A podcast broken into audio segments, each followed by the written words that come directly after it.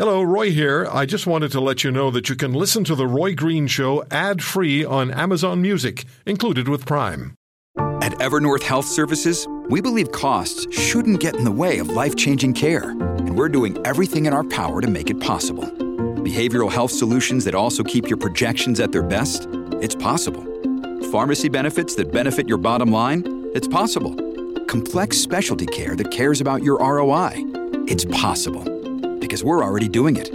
All while saving businesses billions. That's Wonder made possible. Learn more at evernorth.com/wonder.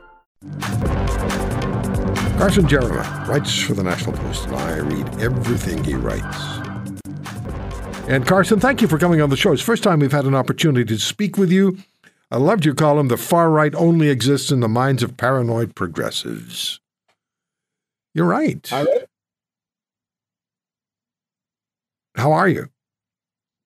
I'm good, thanks, Roy. Yeah, I appreciate you coming on. So, so you, so you started the the phrase far right, intended to draw unfavorable comparisons to the 1920s and 30s European fascism, has been twisted into nothing more than a way to smear anyone right of center as unforgivably extreme or racist, no matter what their actual policies are. And you point to the most recent liberal um, party uh, statements about Pierre Poilievre. Can you just flesh that out a bit for us? Yeah. So the the, the liberal ministers have been sneak putting in the word, using the word far right, using far right rhetoric to refer to things that Pierre Poilievre has said. Uh, so a couple examples used in the column was one was uh, Ahmed Hussen Hussen, who's the uh, for, uh, housing minister, uh, the former housing minister, and he criticized. He says, you know, he used. He said that Poilievre was guilty of using far right rhetoric when criticizing the, the housing policy. Um, Melanie Joly, uh, she was on a radio station uh, in Quebec last week or week before, and uh, she talked about a, a, far right radicalization of the conservative uh, of the Conservative Party. And if you know, it's on social media, and you know, you see liberal liberal ministers, uh, liberal supporters. Uh, the word the, the word far right gets tossed around repeatedly um, to refer to things that uh, Pierre Poilievre has said or done uh, there, whether or not those policies, oftentimes those policies have no connection to what we would understand far right to mean. Yeah, you're right. No one anywhere has been able to explain how Poilievre's policies are far right. So it, it's not good enough to just say it, particularly if your poll numbers are where Mr. Trudeau and his governments are. If you're going to say it, you better prove it because people are going to call you out. Would you agree? I, I, would I would certainly I would certainly agree. I, I think what they're counting on is that this um, is this if you use the word far right, they're trying to conjure an idea of extremism. Uh, you know, it's a sort of like a way to reference Nazis without saying Nazis. Um, and I think that's going to be their, you know, that seems to be their rhetorical tactic. You know, as we that seems to be what the rhetorical tactic is going to be um, as we head into you know the next months, maybe years before uh, for the next election. Yeah, Carson, you also write uh, this rhetorical tactic is common the world over. Just explain that to us, please. Yeah, so the the word the the, the phrase far right has just been y- used to apply to any uh, sort of conservative politician, um, anyone who had with conservative ideas or libertarian ideas, things that we would consider you know con- right wing ideas or center right ideas, um, if those people um, have a certain are a little unconventional or their ideas are maybe not mainstream. Now, mainstream doesn't necessarily not mainstream doesn't necessarily mean extreme, but maybe just not popular. They get labeled with the far right. So you know the example one the, one example now that there's a the Javier Milei, the uh, Argentinian populist who is um, uh, you know is has is gained support and he won some presidential primaries.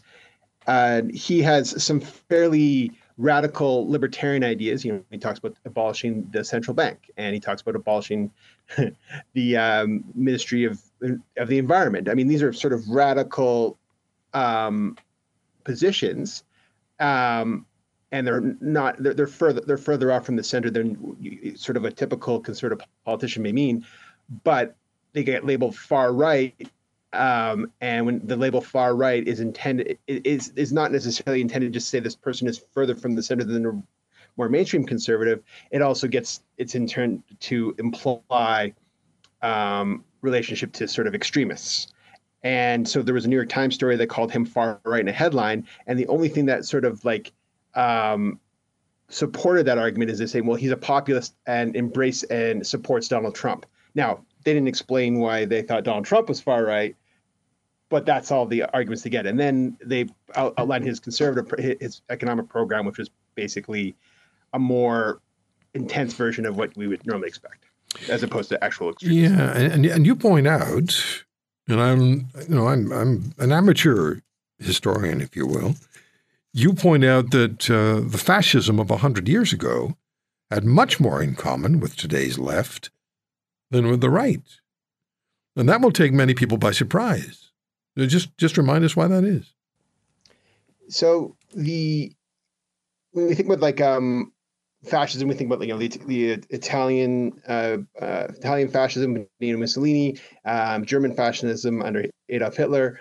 Um, they govern the societies about you know it was through control. So uh, an economic policy, it was we were con- delivering directives to the big corporations. We were controlling those corporations, the various carrots and sticks, right? Like you, we will keep wages low if you help us build, um, if you help us rearm for the war. We will, we will, um, you know, we we will ensure that there's no competition. We will get rid of, like in Germany, got rid of like small businesses. We will help control competition as long as you do what we like. So yes, you own your company, you can do what you want, but we're sort of sort of pushing you in other ways. Um, so the business gets co-opted to from uh, to promote the gets co-opted in support of state goals. Now this sort of now this is this has to do like so in Italy and and and, and Germany this was sort of like a part of a uh, and a general policy of like eliminating political opposition, um, you know, and ensuring that everybody was in support of the government.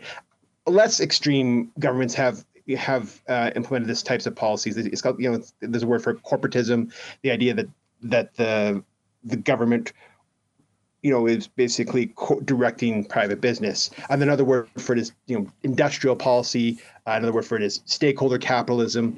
Um, when I say left, like there, the what I would say is on the left, it was about it wasn't about free markets. It was about state control, about co-opting business for the purposes of the government. And at the time, um, in the 1920s and 1930s, before the war broke out, before people recognized the what happened with the Holocaust, um, some left-wing intellectuals uh, thought that this was a good alternative to capitalism, and it was a good way to go to be have an alternative to capitalism that wasn't sort of in, in communism.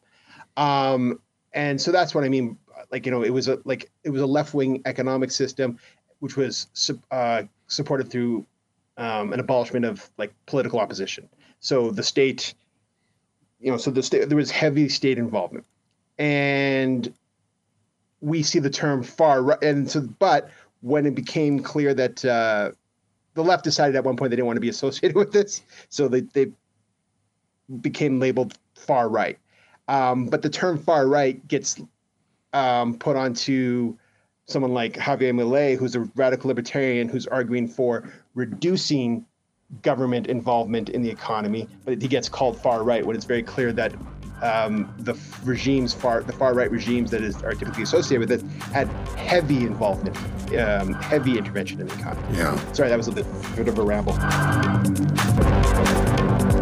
If you want to hear more, subscribe to The Roy Green Show on Apple Podcasts, Google Podcasts, Spotify, Stitcher, or wherever you find your favorites. And if you like what you hear, leave us a review and tell a friend. I'm Roy Green. Have a great weekend.